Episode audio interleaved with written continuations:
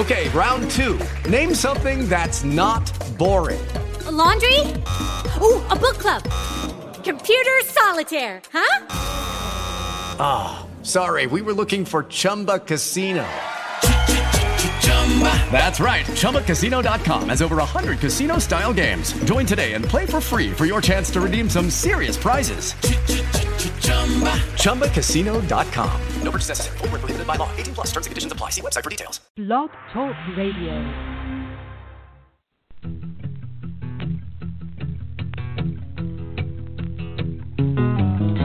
The headlights are a cutting the fog on a midnight highway.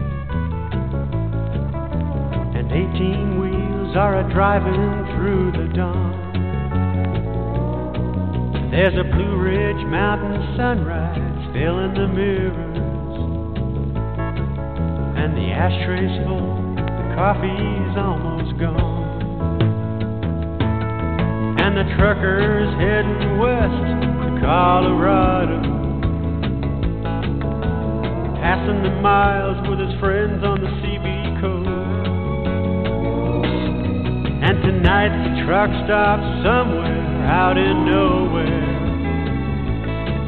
And tomorrow's the wind and the open road. And I believe he's gonna drive that rig to glory. And I believe I feel the freedom in his story. Riding that diesel wine, chasing that long white line, dropping that load on time, and he's going home.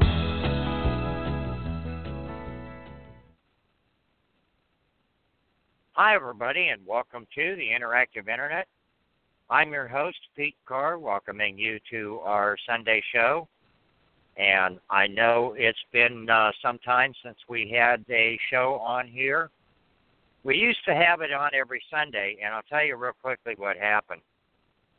I could go into my show page and I could schedule three months in advance, every Sunday, 6 p.m., and for 60 minutes of a show. I could go in and do that three months at a time. So I only had to set up a show one time every uh, every three months. And then Blog Talk Radio changed it to where if you wanted a show on Sunday at 6 p.m., you had to go in and create that show for that Sunday. And when that show was done, you would have to go back in and create a show for the next Sunday, and so on and so on. And I thought, well, you know, I really, I really enjoyed it when we could just go in and log in one time and set up 90 days worth of shows. But every single week, and you know, I'm on the road all the time. It's very difficult for me to get in here and to uh, set up a show every Sunday. That's why I really like the fact that when I when I would set up a show, I'd set up 90 days worth of shows, and then all those Sundays, all I had to do was just call in on my phone and do the show. And you know, Mary Lou uh, would uh, would get home, and she would work the switchboard for me. So if I had a caller, we could put the caller online and and talk or whatever. And it worked out really great. But now, with um, with the system that Blog Talk Radio has, I can't set up 90 days worth of shows. I have to do it every single week, and I just haven't had the time to do it, folks. Um, we have really been busy out here trucking around the country, and like the song says, I'm headed to Colorado. Finally, um, you know, I normally run the southeastern United States, and I'm out for weeks at a time. I'm headed back into Denver, folks. So uh, be that as it may, here we are. Uh, I scheduled this show for 90 minutes today, not my usual 60. I have it on for 90 minutes today. We're going to give it a try. Now, we can cut the show off at any time up to 90 minutes. But I gave us that little extra time so that we can discuss uh, the gun situation in this country and, and what's been going on the past couple of weeks, in particular the uh, Orlando, Florida shooting at the uh, Pulse nightclub, a gay nightclub in uh, in Orlando. We want to talk about the Democratic response, uh, the sit-in in the House of Representatives, but more importantly, we want to talk about what can we do as individuals and as Americans. What can we do to lessen the uh, violent shootings in this country, folks? You know, some people use the hashtag gun violence. No, it's not gun violence. It's people violence. People are the ones pulling the trigger. The guns are inanimate, period. They will do nothing until acted upon by a human being. You know, when somebody shoots another person, wounds them or kills them, and they're apprehended by the police, the police charge them with the crime, put them in jail, turn them over to our judicial system. And at that point, the individual committing the crime is charged with a crime. And that's who we put on trial. We find them guilty or not guilty or whatever. We don't try and convict guns. If you think that the inanimate object is more important than the perpetrator, then you do not understand our judicial system. The guns aren't even indicted. At the very most, the legal system in this country calls the guns. There are a lot of people in this country who want to go after the guns.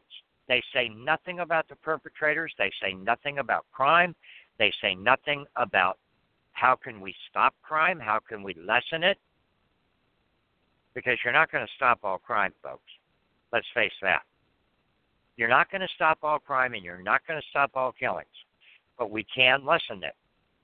And that's what we're here to talk about today. Anyway, I'm kind of waiting for Mary Lou. I thought Mary Lou would be on. Um, it's really difficult having a 60 minute show as a monologue, and it's even harder when it's 90 minutes. I always like to have somebody to bounce my, my words up, you know, back and forth with. In the meantime, if you're listening and you'd like to call in, you can call in. You can talk to me. My number is 646 478 5150. Now, I'm trying a new cordless headset on my phone here, folks. And I really need somebody to call in and say, "Yeah, you sound good," or "No, you sound muffled," or whatever. But I need, I need a sound check, folks. So somebody call in and give me a, a sound check. Um, I was talking to one guest prior to uh, prior to the show, and she said I sounded fine. So uh, we'll go with that for right now until somebody else calls and says different. Anyway, first off, you know, let's um, let's pause for a moment and think about the victims of violent crime. Everybody that has been a victim of violent crime. You know, if you're a praying person, say a prayer for them. If you're not, think good thoughts about them. You know, victims don't ask to be victims. They they are there, they are in the wrong place at the wrong time, and they are victimized by criminals. They didn't ask for that, folks. So let's have some good thoughts about them. The people who have been wounded, killed, carjacked, robbed at gunpoint, robbed at knife point, whatever. If they're a victim of the crime, uh, they should be uppermost in our minds because we, as a society, need to lessen the amount of crime in this country. And really, folks, it's gotten out of hand. Crime statistics are are off the wall. Now, except for uh, murders, murder is actually down the past couple of years. Murder statistics are down the past couple of years, but all other kinds of crime are up. And why is that? Well, I I put criminals into two different categories, or, or crime motivation into two different categories, two basic categories greed and stupidity. That's what I boil down crime to. They either want something of yours or they're acting stupid. There's other motivations, of course, but I boil it down to those two. Let's um let's have a little background here. I was born in 1951. And in the society that I grew up in, in the 1950s and the 1960s, practically every single household in my neighborhoods had weapons. With rare exception, every single household in my neighborhood had firearms. Everyone. And we didn't have near the amount of crime. We didn't have near the amount of accidental shootings. You know, kids getting a hold of a gun. We didn't have that. But yet, every home in my neighborhood had a firearm. Almost 100% ownership of weapons in homes. But yet, we rarely had crime and we rarely had accidental shootings. We rarely had um, what you could call crimes of passion, where somebody goes nuts and shoots their husband or wife. We rarely had that. And I, I continually ask myself, what changed? Well, the neighborhoods that I grew up in, in the 50s and 60s, folks. The reason that there was almost 100% ownership of firearms, possession of firearms in the homes, was because I grew up on military bases. And at that time in the 50s and 60s, most of the soldiers brought their weapons home with them. My dad was, he started out as a tech sergeant, and then in 1955 he was uh, promoted to warrant officer. And I remember we were living in Blue Island, Illinois in 55. And I remember Dad brought home a 45 automatic pistol. That was his um that was his sidearm. It was issued to him and he brought it home. Now, you know, I'm 4 or 5 years old. My brother Michael uh was two or three years old. My sister Kathy hadn't been born yet. So I was about four or five years old. Mike was about two or three. And my dad took all of us into the bedroom and he took his 45 and he put it up in the top drawer of the of the uh bureau, you know, of the the dresser. And he said, "You don't touch this. You never touch this. This is not a toy. This is where it stays always. And you know, about once every couple of weeks, he would take us back into the bedroom and he'd open the drawer and he'd take his 45 out and he'd say, What is this? And I'd look at it and I'd say, It is not a toy. He'd say, Good, and he'd put it away again. I learned to stay away from that. You know, when you take a child, the first things that you teach a child, the very first things that you teach them are going to be the things that they will remember the rest of their lives. The first lessons are the biggest. If you are a gun owner and you have babies in the house, when they start to talk, teach them a gun is not a toy. Let that be their first full sentence and remind them of that. Continually remind them of that. That's going to lessen the amount of kids playing with guns. You know, I just saw a six year old shot and killed a four year old. Mom had the gun. Uh, it was not secured. The six year old got a hold of it, killed the four year old. Now, folks,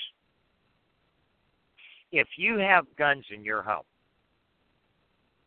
it is your responsibility to make sure that they are properly secured from tampering.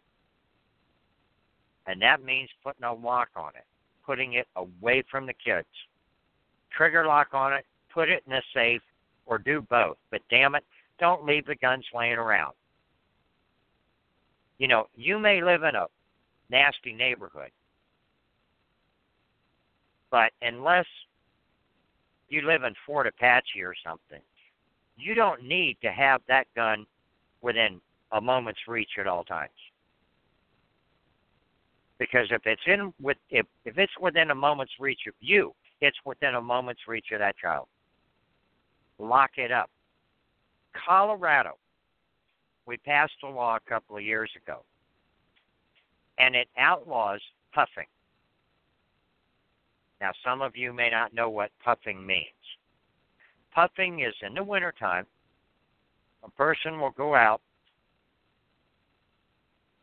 and start their car to warm it up, and they will leave it running and they will go back in the house till the car warms up. And they're lucky if they come back and the car is still there. That's called puffing. You are not allowed in the state of Colorado. It is against the law to go out and start your car, leave the keys in the ignition, leave it running, and go back in the house. Leave it unattended. That's against the law.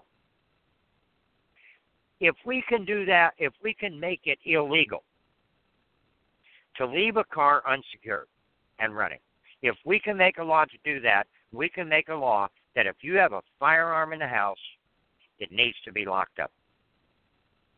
Like I said, if you live in a really rough neighborhood, then get yourself a shoulder holster or, or carry it on your person or whatever. You know, open carry the weapon in your home. If nothing else, you are physically connected to it. It is less likely to be picked up by a child.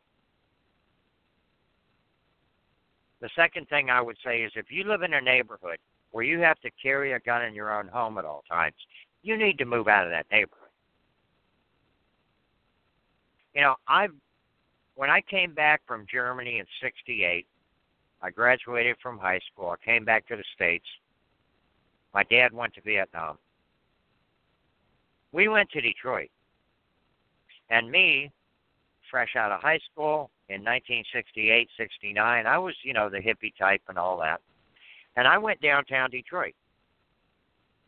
And I moved out of the house. We lived up in Warren. I moved out of the house and I moved down by Wayne State University in Detroit. And I lived in a rough neighborhood. I lived on the next block west from the old Jeffries projects. And the Jeffries projects at the time in the 60s and 70s was a really rough place. I lived a block from that. I locked my door. I had a weapon in my apartment. And if somebody knocked on the door and I didn't know exactly who it was, I wouldn't open the door unless my gun was in my hand. That's the kind of neighborhood that I lived in. People describe it as Noah's Noah's Ark. If you didn't travel in pairs, you didn't travel. And even then that was dangerous. I got mugged going to the store one night after dark. Uh, one of the one of the girls that lived in the apartments wanted to go to the store, and I walked over with her, and I got mugged. I got put down on the sidewalk and robbed. So even traveling in pairs didn't really do much good in those neighborhoods. I lived in neighborhoods in Detroit where even the cops didn't want to come down the street. You know, those are the kind of neighborhoods I lived in. And and here I came from a world where terrorism and danger was ever present. I lived in countries in the world where if we went out of the com- we we couldn't even get out of our compound. We had an area where we lived in and we could not leave there. We did about a year in Budapest when my dad was stationed there at the American Embassy in 55 and 56. Now, if you know your history, 1956 was the Hungarian Revolution. We were stuck in our apartment complex and uh, we couldn't get out because the uh, Hungarian partisan, the, the revolutionaries, were fighting in the streets, literally fighting outside our front door. And then in November 56, the Soviets came in, they put down the revolution, and um, the American embassy evacuated all of the personnel either back to the States or to Germany. So we went to Germany. Germany in the 50s and 60s, there was the Baader Meinhof gang, there was the Red Army faction down in Italy. Um, there were Soviet spies everywhere. And it was a good place to live, but it was not a safe place to live. And I was just talking about this a couple of weeks ago, folks. You know, when we lived in Germany, we would be there for a year and a half, two, two and a half years at a time, and then Dad would go back to the States and, and do a tour of duty at a duty station someplace in the United States. Um, White House, Fort Dix, New Jersey, Fort Monmouth, New Jersey, whatever. And when we got on the ships at Bremerhaven to come back to the States, we thought, you know, we're going home. We are going to a safe place. Because in the 60s, Europe was not a safe place. The United States was a safe place. And that changed after the after the first World Trade Center bombing, and it tra- it, it it certainly changed after the September 11th, 2001 attack. But but growing up, we always considered the United States was our safe space. That was our safe haven, and we were going home. And we always felt better get, getting off that ship, either Bayonne or New York City, getting off that ship and getting back on American soil because we were back. We were back in the world. We were back where it was safe to walk around, and you didn't have to worry about it. All that's changed changed due to crime and it's changed due to terrorism. The uh, the shooting in Orlando, um, that was terrorism, folks. That was an act of terrorism, plain and simple. And I, I, I just heard today. I was listening to WWTN out of Nashville, big station, big talk station, and they were talking about guns and gun rights and, and the Constitution and all that. And they said, well, you know, one of the one of the uh, panelists said something about if there were more people with guns, if there was somebody, a good guy with a gun in the uh, nightclub in Orlando, maybe there wouldn't have been 49 dead. Let's go back a little ways and examine that. Let, let's look at another example. About a year or so ago, Las Vegas, Nevada, there was a husband and wife killing team. They had shot uh, a Las Vegas or North Las Vegas police officer. They had gone down to a Walmart. The um, the guy was up by the checkout counters brandishing a weapon and all that there was a good guy with a gun in the store with a concealed weapons permit. And he drew his gun and he tried to sneak up on this guy and put him down. Unfortunately, he didn't know that the guy's wife was behind him and she had a gun and she killed him. When you're in an urban combat situation like that, the first thing you do is assess the situation. And the second thing you do that you do is assess the situation. You have to identify all the threats in there. And this guy failed to identify the second threat the woman. And the woman nailed it. The good guy with the gun was killed. Could say what would happen in Orlando. All we can do is speculate. You know, that's going to be studied for a long time to come. That was a long, drawn out thing. It was over three hours long. Uh, a lot of people have taken the Orlando Police Department to task for their handling of it. It's going to be looked at for a long time to come and studied for a long time to come. You know, to our original question, what can we do? I already gave you two things to do, folks. Number one, teach your children. If you have firearms in the home, you teach them a gun is not a toy. Teach them to stay away from it. Teach them before they can stand up. Teach them when they are still crawlers. Number two, if you have a firearm in the home, it is your responsibility to secure that weapon. If we can make it illegal to leave a car unsecured and unattended, we can make a law that says if you have a firearm in the home, you have to have it locked up. And I, honest to God, wish that there was a program. If you don't think you can afford a trigger lock, I wish there was a program available where you could get them for free and secure your weapons. That's the two things. That's that's the first two things you need to do. You know, I kind of thought being a controversial subject, we would have more callers on here, but we don't. Uh, I don't know whatever happened to uh, to Mary Lou. She's not on. Try and message her while we are talking. See if maybe I can send her a message. I don't know what happened to her.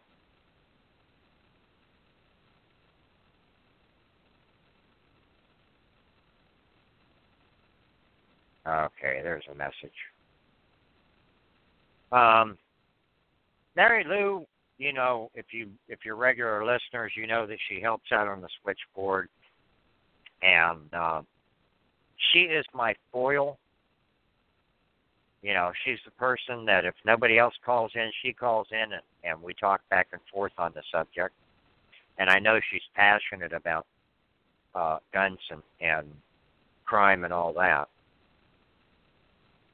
Anyway, I'm also taking my break here, folks. I'm sitting on top of a little hill over here in uh, southern Illinois, headed back to Denver. Anyway, you know, there's something else related with teaching your children that a gun is not a toy.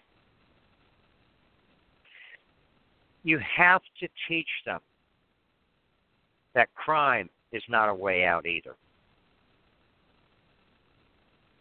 you know, look at look at some of the video games, some of the rap lyrics and all of that.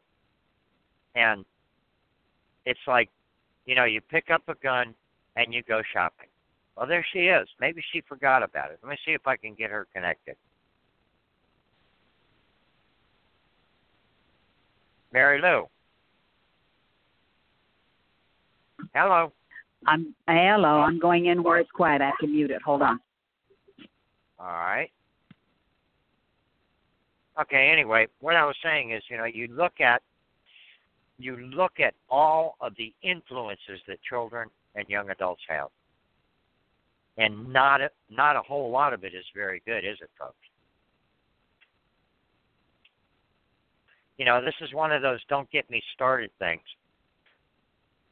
But when I was growing up, we had um, we had little league, we had scouting programs, and and those taught us how to behave in the world, how to conduct ourselves, how to be decent citizens. It's unfortunate that for for a number of years, um, the especially the Boy Scouts were on the outs with a couple of liberal groups. At one time, the Boy Scouts were even branded a hate group. Um, unfairly, I think. But you know, Mm-hmm. those are the kind of influences that we had growing up. First off, growing up in the military community, you have that that sense of honor and duty that just comes through every day. And then in the scouting programs, you're you're taught to be decent citizens. Kids don't have that so much anymore. I'd really love to see a resurgence of the scouting movement. Fortunately, the way our our connected society is, you know, we're connected to the internet, but we're dis- disconnected from everybody else. Kids don't go out and play anymore. They don't join the scouts. They don't go out camping, and they don't go out to the jamborees and all that. They're connected to the internet and the smartphones, and they're texting each other all the time but they're not functioning as a society. They are not learning a damn thing when it comes to treating your fellow citizen, how to treat somebody else. Now, road rage has gotten out of control in this country because we have disconnected ourselves from the big picture, folks. We are no longer a society.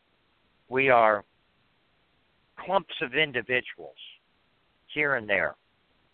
That's another thing that you can do to reduce violent crime. Get your kids involved in, in the scouting programs. You know, why am I talking so much about kids? Because this is where criminals are born, folks. If you want to stop a criminal, you got to go back and stop him or her from becoming a criminal. Your parents, your responsibility is to raise your children yeah, I know. Liberal parenting, you know, do what the just let the kid do what the what the kid wants to do. That's bullshit, and you know it. I was just looking at something. Maybe you remember this, maybe you don't. There was a kid named Trevon Trayvon Johnson down in Miami. He was caught burglarizing a home he was caught by the woman homeowner. He was caught coming out of her window. She shot and killed the kid. Now, Johnson's cousin, this is what Johnson's cousin said. You have to look at it from every child's point of view that was raised in the hood. You have to understand how he going to get his money to have clothes to go to school. You have to look at it from his point of view. This cousin was justifying burglary by saying, How is he going to get his money? What other options did he have besides burglary? Every kid in the hood has no options except to turn to a life of crime. And you know what, folks? That's true. That's really true. How else is he going to get his money? He comes from a poor neighborhood. Why is it a poor neighborhood? And what happened in a poor neighborhood? You know, it's a poor neighborhood because of 50 or 60 years of democratic control of our cities. And here is here is the Democrats in a nutshell. The Democrats went into the poor neighborhoods and promised these people better tomorrow for their vote today. The problem is tomorrow never comes. This is what's happened. This is how we have poor neighborhoods. This is how we have crime ridden neighborhoods because these people are not given a chance to get out of it. Maybe not physically, but at least economically. This Johnson kid's cousin is exactly right. How else is he going to get his money? You know, we laugh at that. We laugh at the, at at at things like that. at statements like that, but we don't think for a minute and say, you know what? That is right. What is that kid going to do in a poor neighborhood besides steal? What opportunities are being given to them? Nothing. Nothing, folks. When was the last time you ever heard of a job fair down in the ghetto? You never have. It won't happen. Maybe it won't happen with Democratic control of the cities. You know, if I was mayor of Denver, that's the first thing I'd do. I would go to the most poverty ridden neighborhood in, in Denver, Colorado, and I would invite employers down and I'd say, We're going to have a job fair. We're going to get these people out of poverty. We are going to get them jobs. We are going to give them the training and the ability to get themselves out of poverty. We may not be able to move them out of their house, but we can move them up the ladder. And that's what I would do. You know, you don't have to go to the rich neighborhoods and make a grand showing of yourself. You need to go where people are broken. You need to go where people do not have opportunity. That's where you are needed the most. Go in there and get them jobs, get them training, get them on their feet, take them out of poverty. Because if a person is making a decent living, they are not going to resort to crime. They're not going to take a gun and hold you up. Not if they're making a decent living, folks. You know, gun sense, the gun violence people, it's very easy for them to say, okay, here's what we can do to reduce crime. We're just going to take all the guns away. They are not looking at the root problems of the issue. They think somehow by taking some poor hunter in Wisconsin shotgun away that they are going to reduce crime in LA. It doesn't work like that, folks. You don't need to go take some guy's gun away from him or whatever, or make him register it. You don't need universal background check. Hell, that's another thing that pisses me off. Universal background checks. You know, when criminals buy and sell guns, the last thing on their mind is a background check. All they care about is your money good or not. I am not in favor of universal background checks. They do nothing to stop crime. Not a thing. Prove to me otherwise, but for right now, I can't see it. Okay, anyway, Lou, are you there? Yes, I am. All right, how are you doing? Doing pretty good. Tired, but but good. Yeah, I worked today, real so- quickly. Um, real quickly, Lou. You know, uh, I've been at it for a half hour straight here. yeah. But let's, uh, you know, for for our regular listeners, can you give me about a three minutes or four minutes? Um, what's been happening with you and how you're doing? Well, I wound finally wound up in back surgery to get that taken care of, and I was fortunate enough that I evidently am healing a little bit faster than they thought I was. I was able to go back to work in six and a half weeks, which is very unusual, especially for the area of the back that was operated on, which is the lower back, and that operates legs and everything else.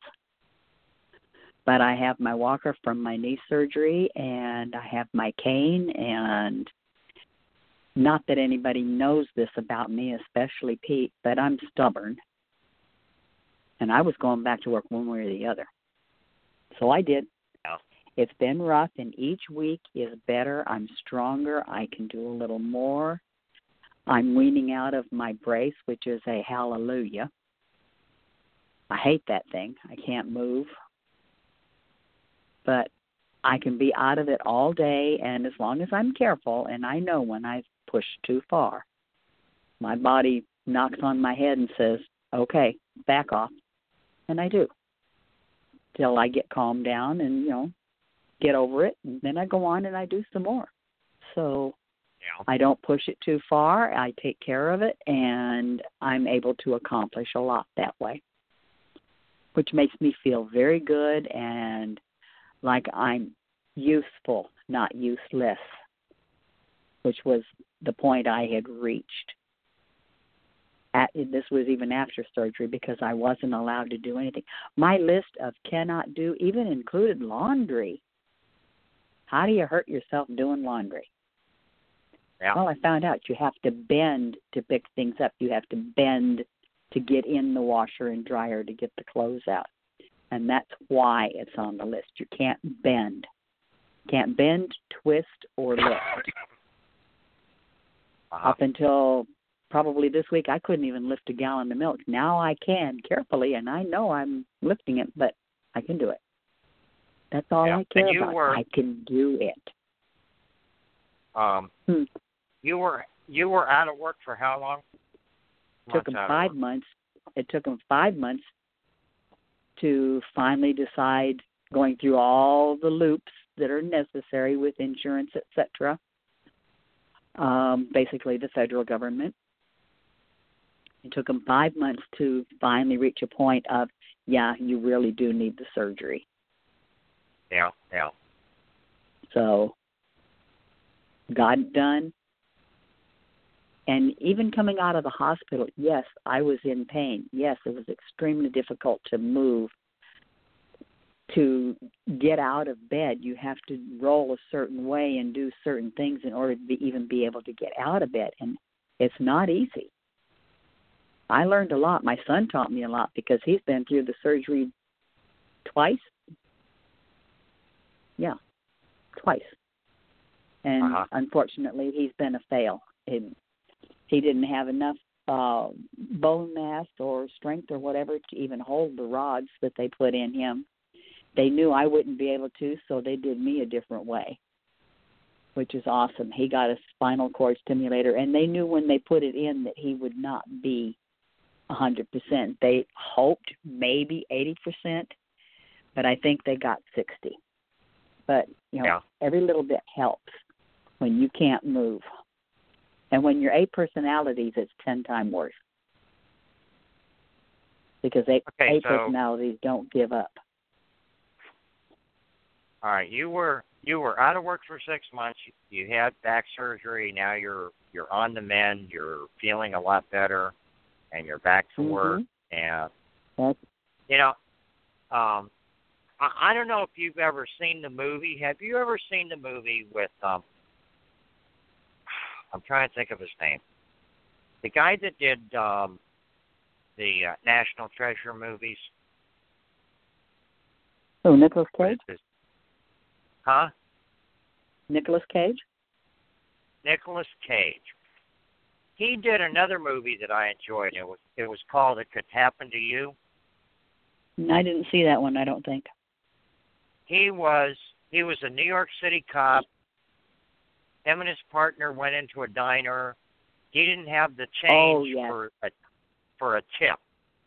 So he told the Mhm. woman, he said, Here's a lottery ticket. If I win it, I'll split it with you.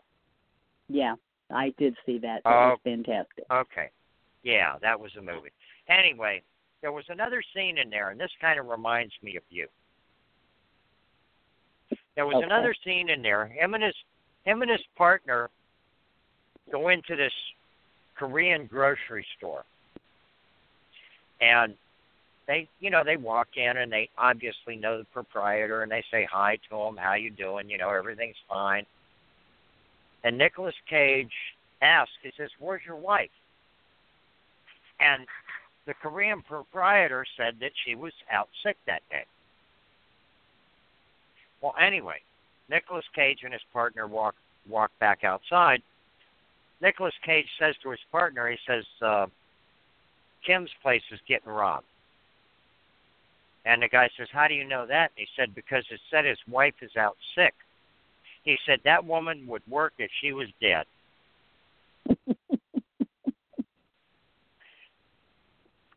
yeah. And, and I thought, you know what? You know, that sounds like somebody I know.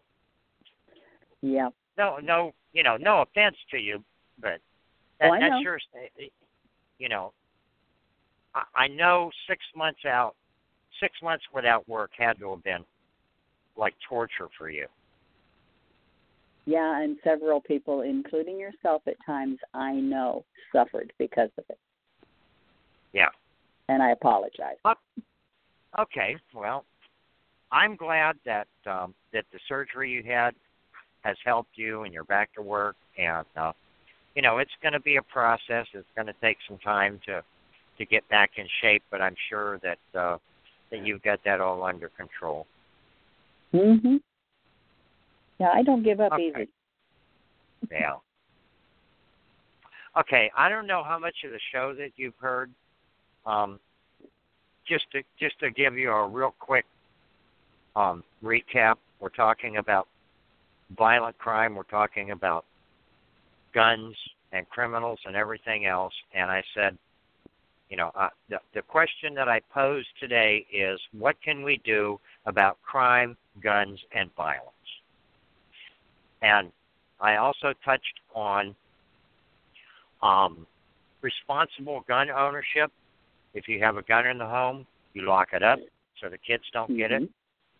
Mhm. You teach your children from a very early age. You teach them it's not a toy.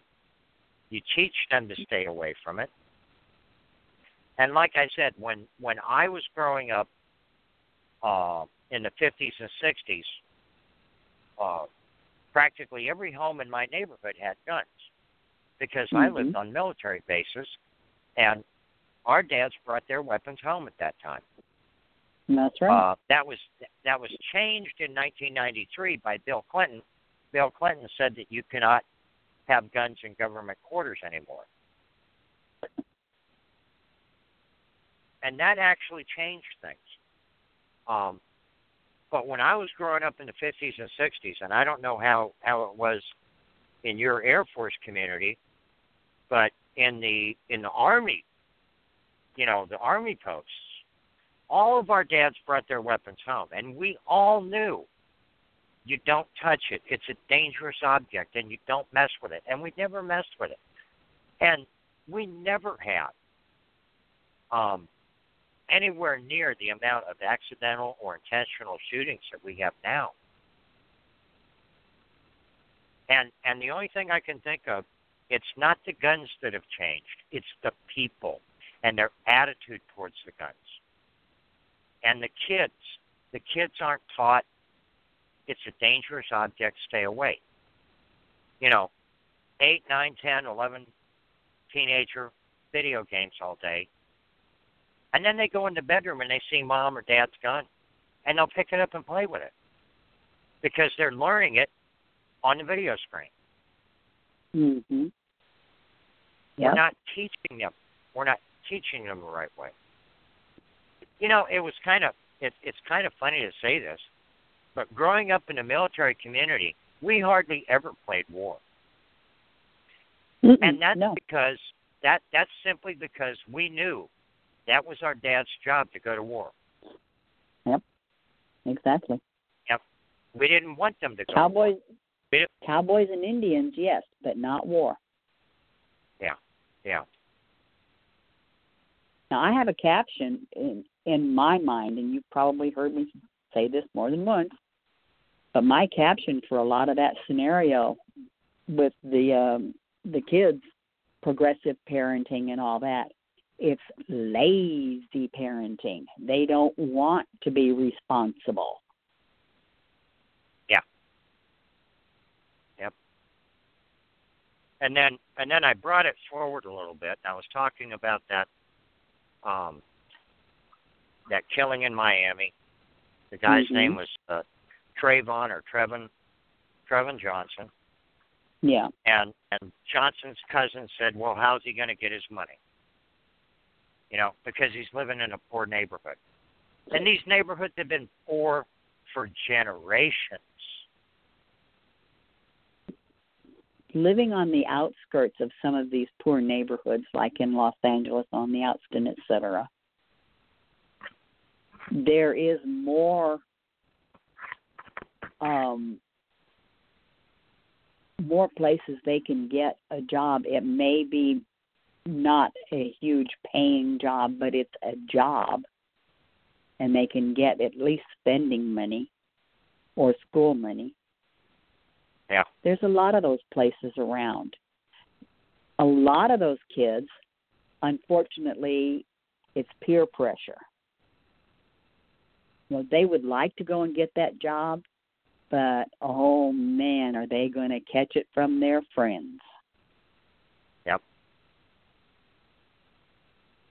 And that's really what it is. It's not because there's nothing around for them. If that was the case, there's a lot of them that have gotten out of that area that wouldn't have gotten out. But they saw the opportunity, they saw what they could do. You know, I can start here and I can work my way up and I can get out of here. Yeah. And they have because they Yeah, stayed away from the peer pressure. that's that's true to a certain extent. There is, it's it's not all the government's fault. It's peer pressure. It's parent. Uh, it's parental pressure too. and Um, lazy parental pressure. you know when when when we were growing up in the 50s and 60s, if nothing else, when a kid hit 18 years old, when a when a boy became a man at the age of 18, the first thing he had to do was to go down and sign up for the draft. Yeah. and and they were drafted and they were put into the Mhm. military and that was their way out and i know even people in the late 60s i mean i was 18 when they had the the lottery the last draft and i think if i remember my number was like 102 or 120 or something like that Mm-hmm. I, you know, I I knew what was going on.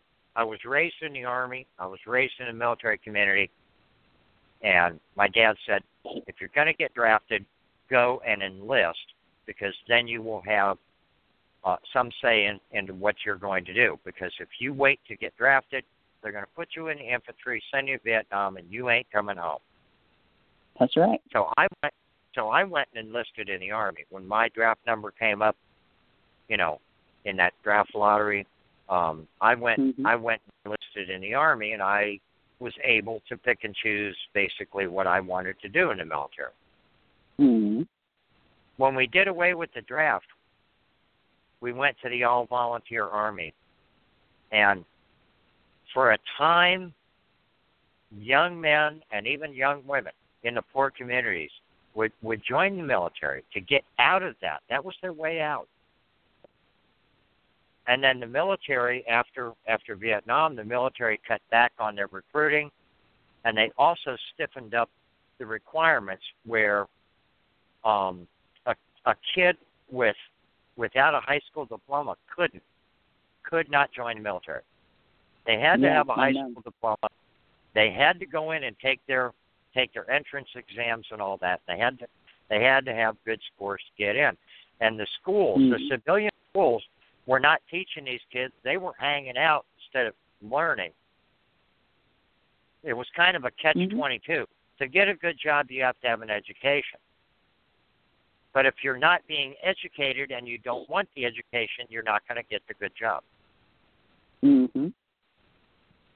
And when that happens, they blame it on everybody else. It's not their fault.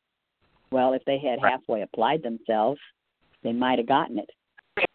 Right. So what other opportunities did they have except to go breaking and entering, you know, burglarizing, robbing, getting involved in drugs, uh, becoming drug dealers, you know, having shootouts with other drug dealers? They were not given those opportunities to get out of that situation. And they're still not. You know, individually, and I have I have contacts and friends um, Bishop Dale Bronner in Atlanta. Heck of a nice guy. He has one of the big mega churches in Atlanta. He also runs an institute where he takes young men and women from his congregation and he teaches them to be business managers to go into business.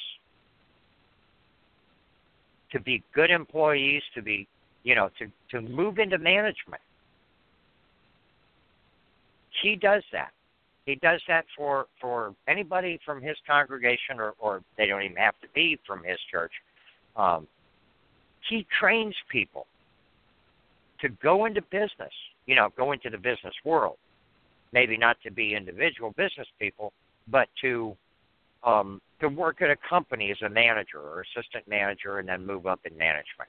He teaches them that. I'm looking to Bishop Dale Bronner as the individual that is going to help me, my Atlanta area oncospaces. I want to take some of his people and put them into management positions for me. These are people who have not had the best of educations and the best of lives. They don't live in the best of neighborhoods. But all they need is a fighting chance to get out of it. And if I can hire five or six of his graduates, that's five or six less people that are that will be liable, that will be likely to go out and commit crimes. Because now you've given them a way up. Mm-hmm. That's what we, you know, that's that's part of the way. That's another way that you take a bite out of crime. Put a person into a decent paying civil job. You know, six right. months, a year on the jo- on the job, and they're not going to think about going out and committing a crime because they'll say they'll they'll have by then they'll have the street smarts enough to look at it and say, look what I could lose by going out and sticking somebody up. Two minutes left. You know. Go ahead, Lou. I said you have two minutes left. I have what? Two minutes left on the show. No, it. I I put the show up for ninety minutes. Oh, okay. I didn't know that. I wasn't there. Yeah, I I got thirty one minutes left according to this. Okay. Yeah, I Okay. didn't. T- I didn't tell you. I put it for ninety minutes because of the subject. hmm Okay. Anyway, I believe in the long run that it is too simplistic and too foolish to think that all you have to do, to do to stop violent crime in this country, all you have to do is take the weapons away. Yeah.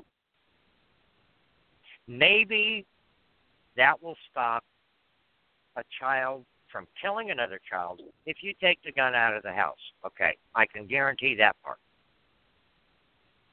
But why should we infringe on the rights of millions of Americans in the chance that it might prevent one killing?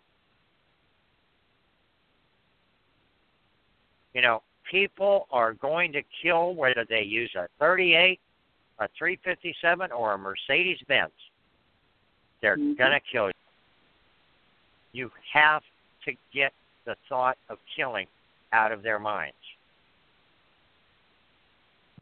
And that is a problem. That's a society problem. That's that's not a confiscation problem. You're not going to solve it by confiscating my guns.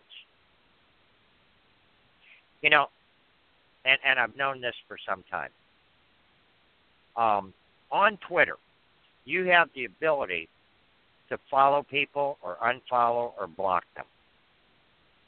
I am being blocked by everyone, by by about a dozen people connected with the Everytown for Gun Safety, which is the Michael Bloomberg Let's Grab the Guns group. Moms Demand, they're blocking me. Shannon Watts is blocking me. About a half a dozen of the big time followers of Moms Demand are all blocking me now. I figure I must be on the right track if they're blocking me because now I'm a threat to them. That's right. What I say threatens them. They Mhm. they think, you know, they keep telling people publicly, um, we're not here for gun confiscation. You know, Gabby Giffords and, and um, her husband and all that. They're not they're not here to confiscate weapons. They just want it. You know, they they want safe and responsible gun ownership. They want universal background checks and all that shit. Um,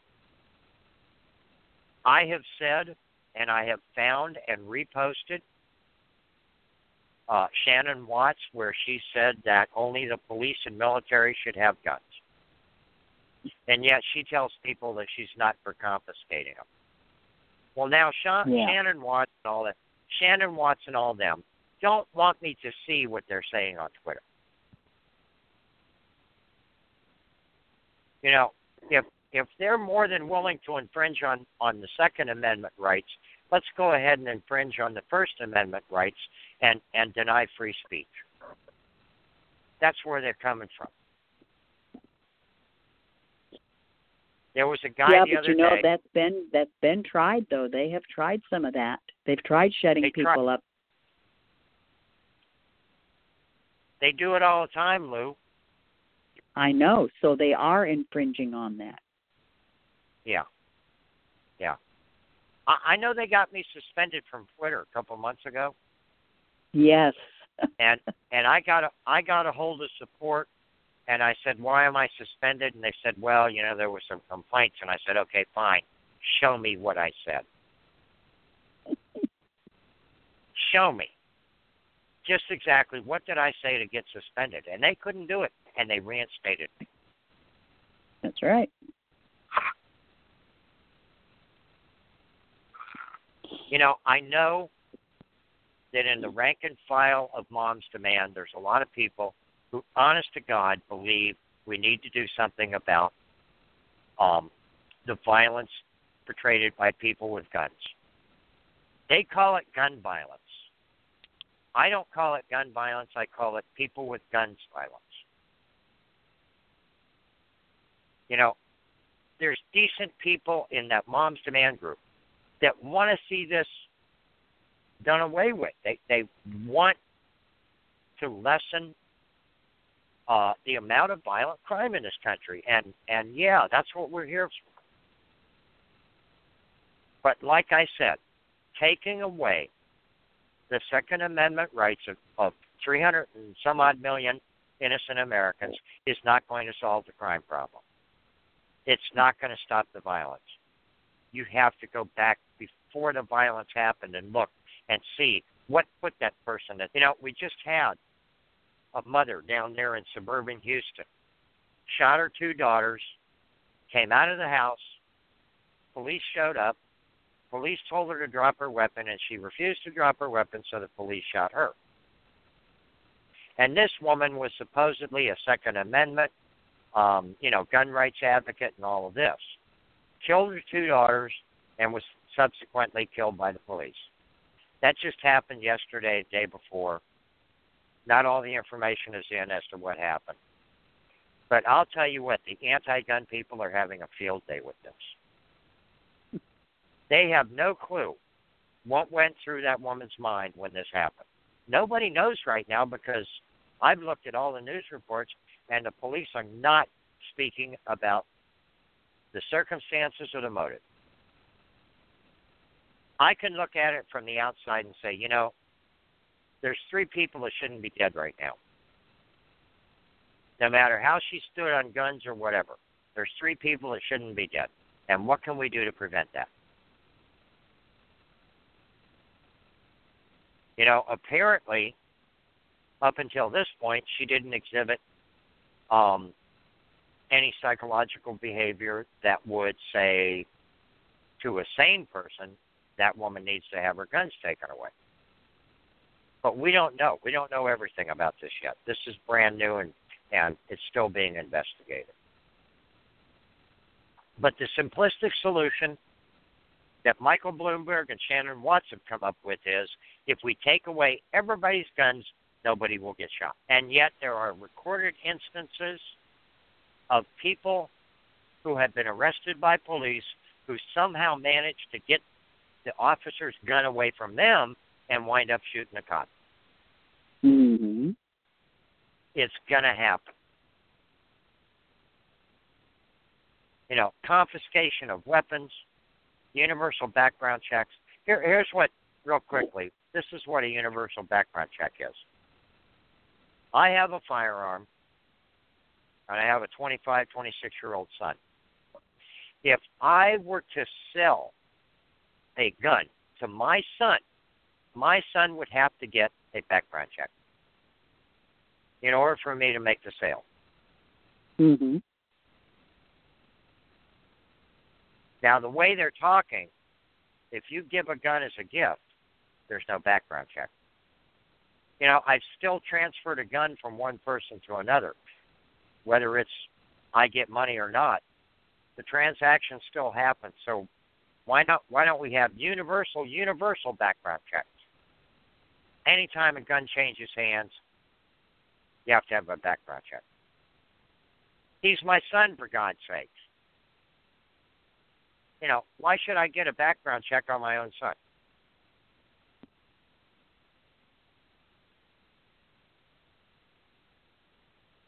Especially if you No. know more about him than the background check is going to show. Well, certainly. It's, in other words, it's stupid. You know, I was living in Warren, Michigan, or my mom was living in Warren in uh, 69, 70, 71. And I joined the Army. The FBI did a background check on me. They pretty much knew who I was because of Dad. I was sitting over a couple of doors down at Patterson's and they got a knock on the door. And everybody's just kind of sitting around the family room, bullshitting and everything.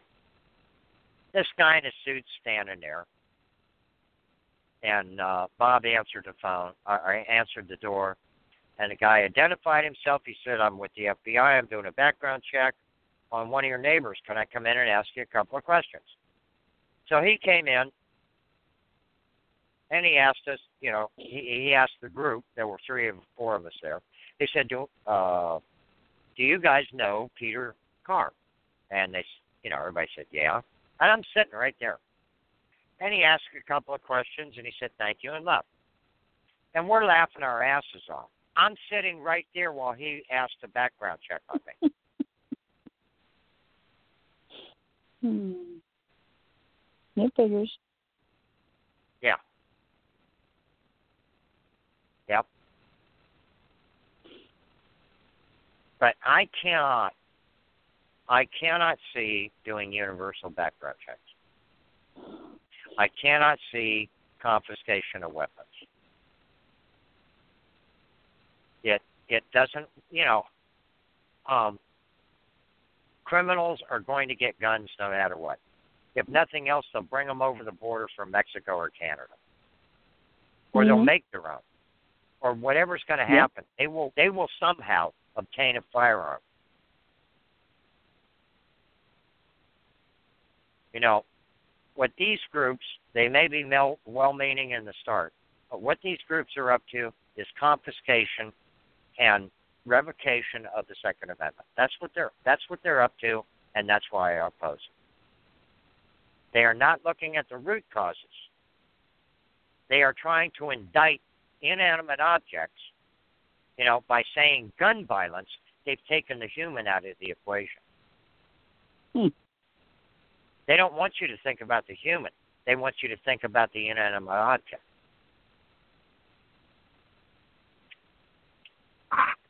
Okay, now we got about uh, we got about 20 minutes left here. I was really hoping that some of the gun sense people, you know, and I posted it on Twitter.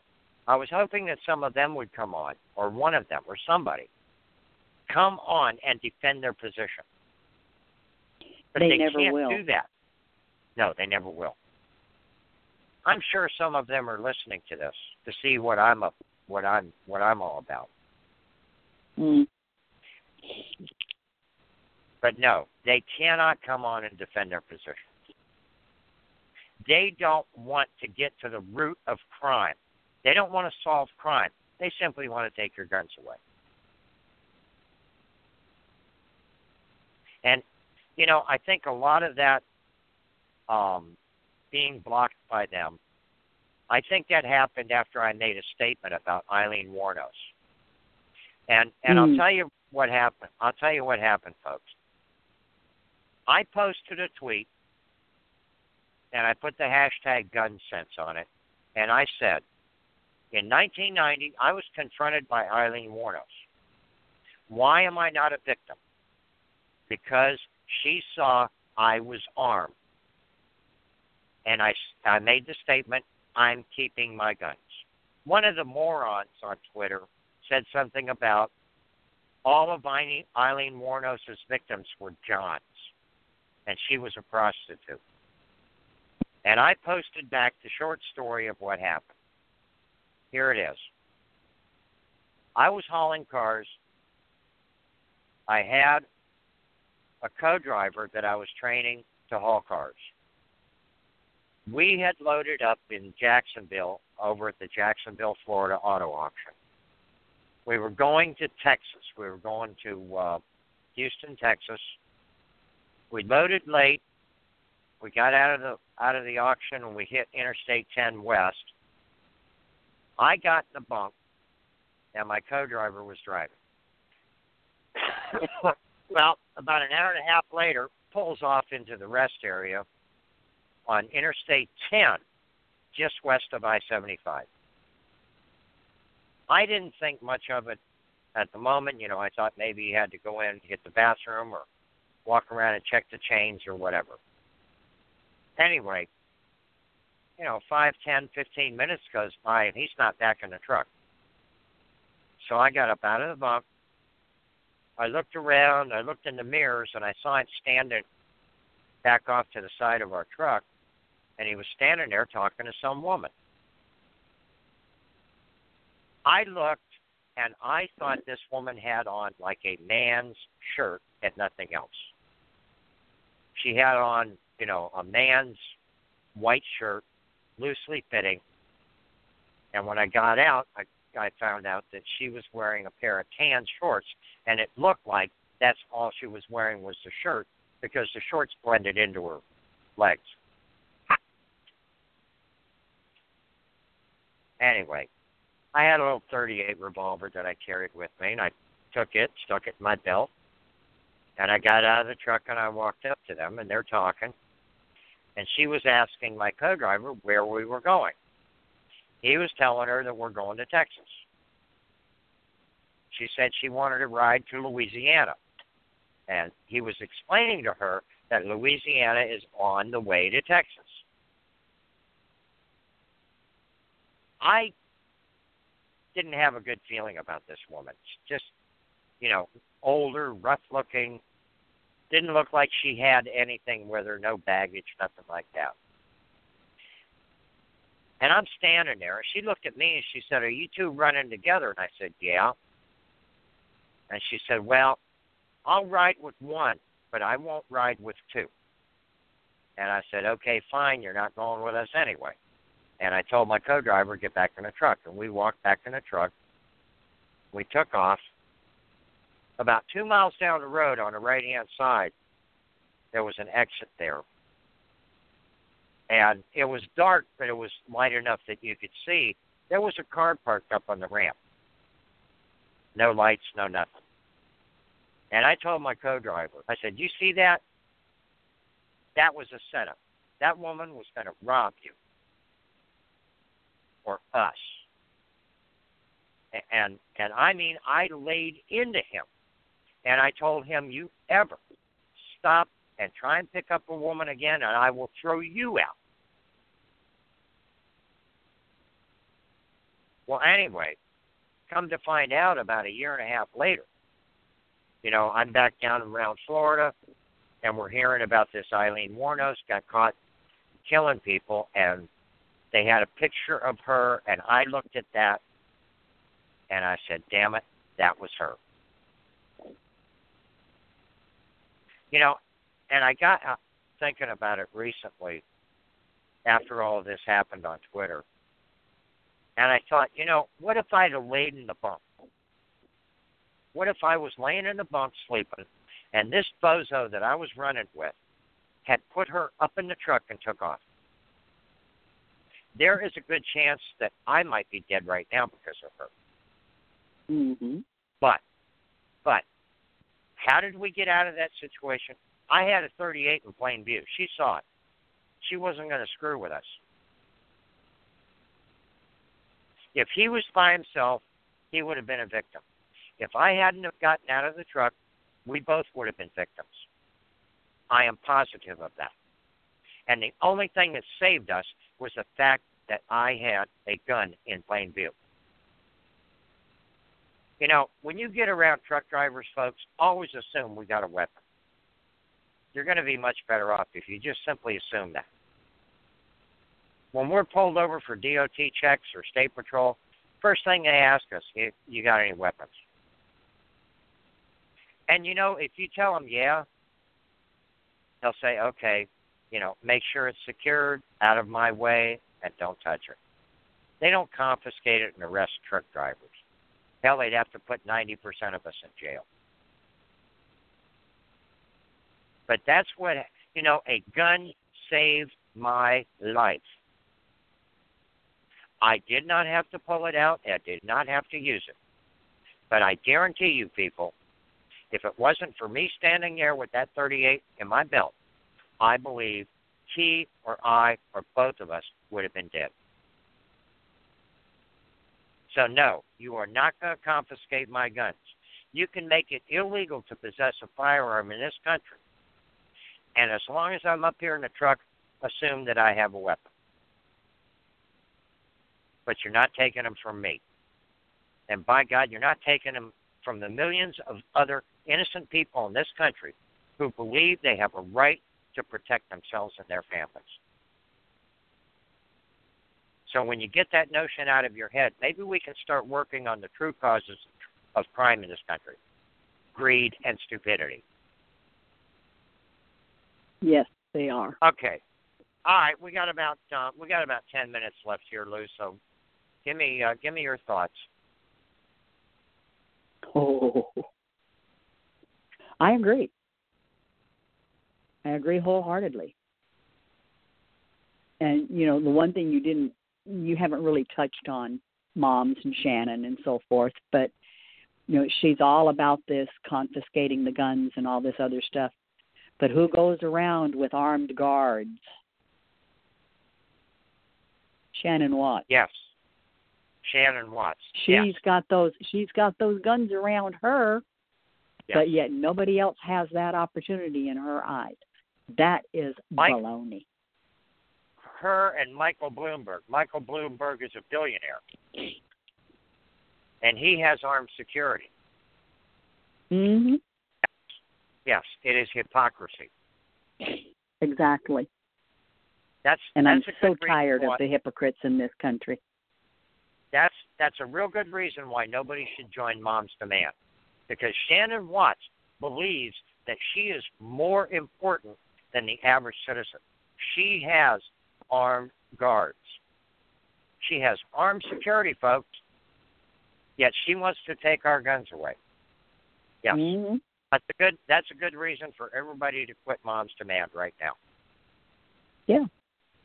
Because she's even telling her supporters, "You guys are not as special as I am." That's right. And that's wrong. Yeah, good point. There's nothing special about her. Real good point. She is she is human like the rest of us, so she needs to come back to earth.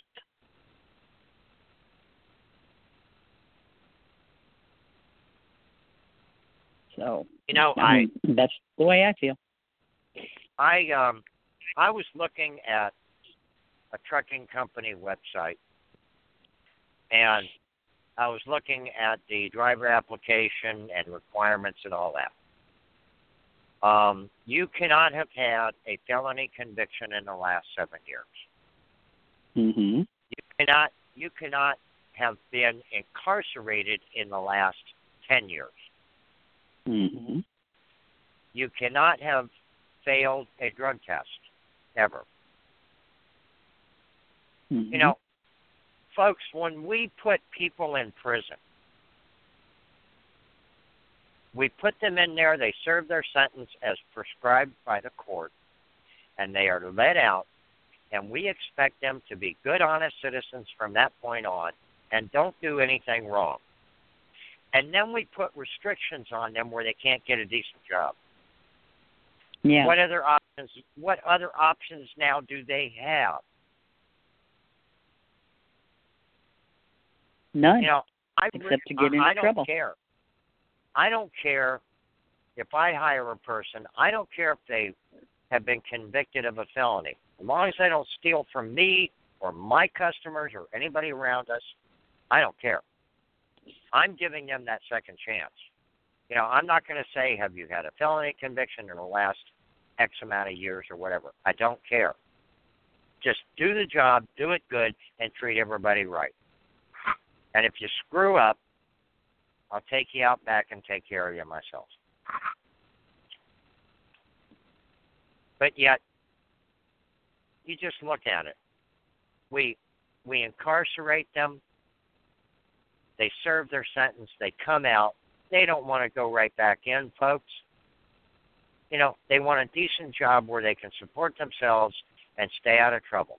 And then we make it damn difficult, if not impossible, for them to get a job. That's What right. other choice That's do they fair. have?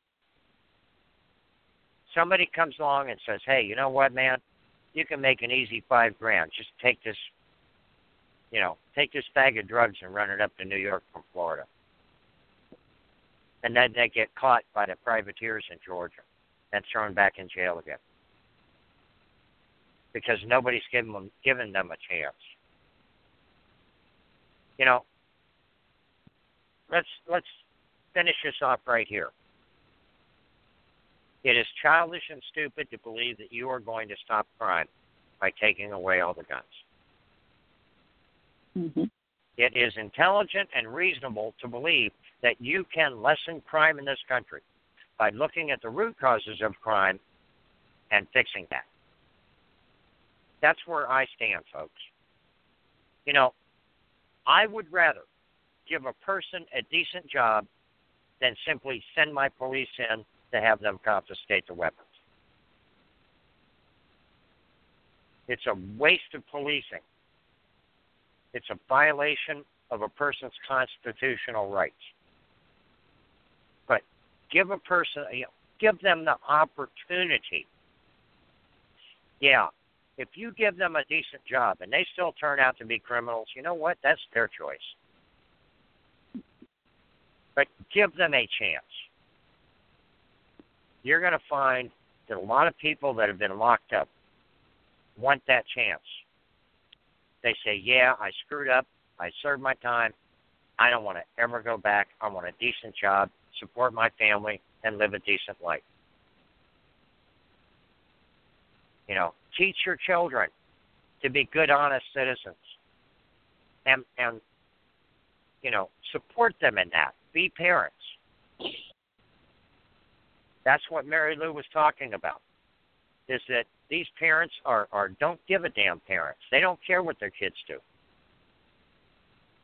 Unfortunately, a lot of the times we have two parent or we have single parent household, the parents working, the child the, the children are under zero supervision. What have they learned? They're going to learn it from their friends. You know, look at look at what causes crime. Look at what makes a person be a criminal and put a stop to it. That's what you can do. Anyway, um, I'll give you about a minute, Mary Lou, for a closing statement. Basically, become involved in your kids. I was totally involved in mine. Complained because they could never get away with anything because if whoever didn't know their dad, they knew their mom. But I had good kids. I have good kids. I'm very fortunate. But it, you know, communicate, be involved. And hey, slow down on your driving. Come on, guys.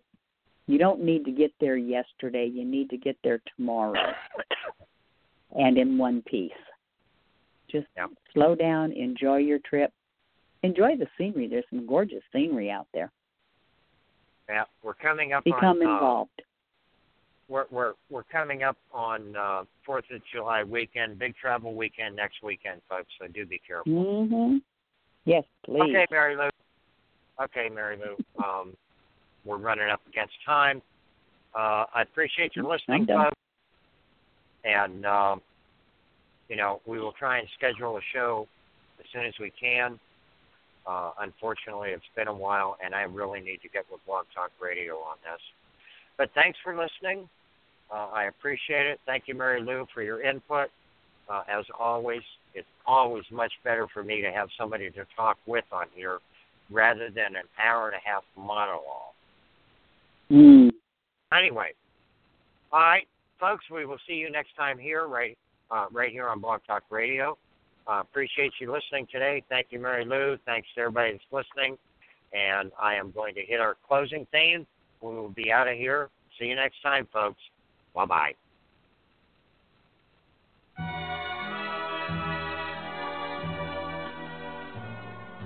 We'll meet again.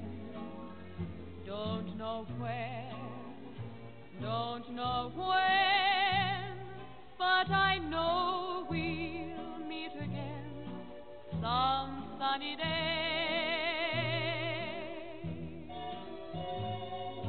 Keep smiling through, just like you always do, till the blue skies drive the dark clouds far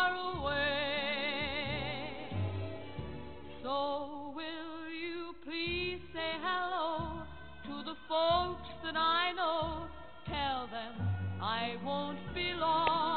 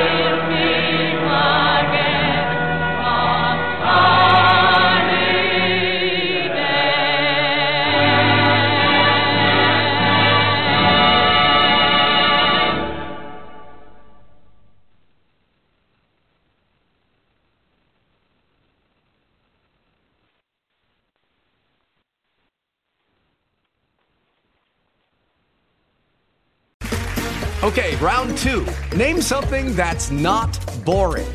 A laundry? Ooh, a book club. Computer solitaire, huh? Ah, sorry, we were looking for Chumba Casino. That's right. ChumbaCasino.com has over 100 casino style games. Join today and play for free for your chance to redeem some serious prizes. ChumbaCasino.com. No purchase necessary. Where prohibited by law. 18 plus terms and conditions apply. See website for details.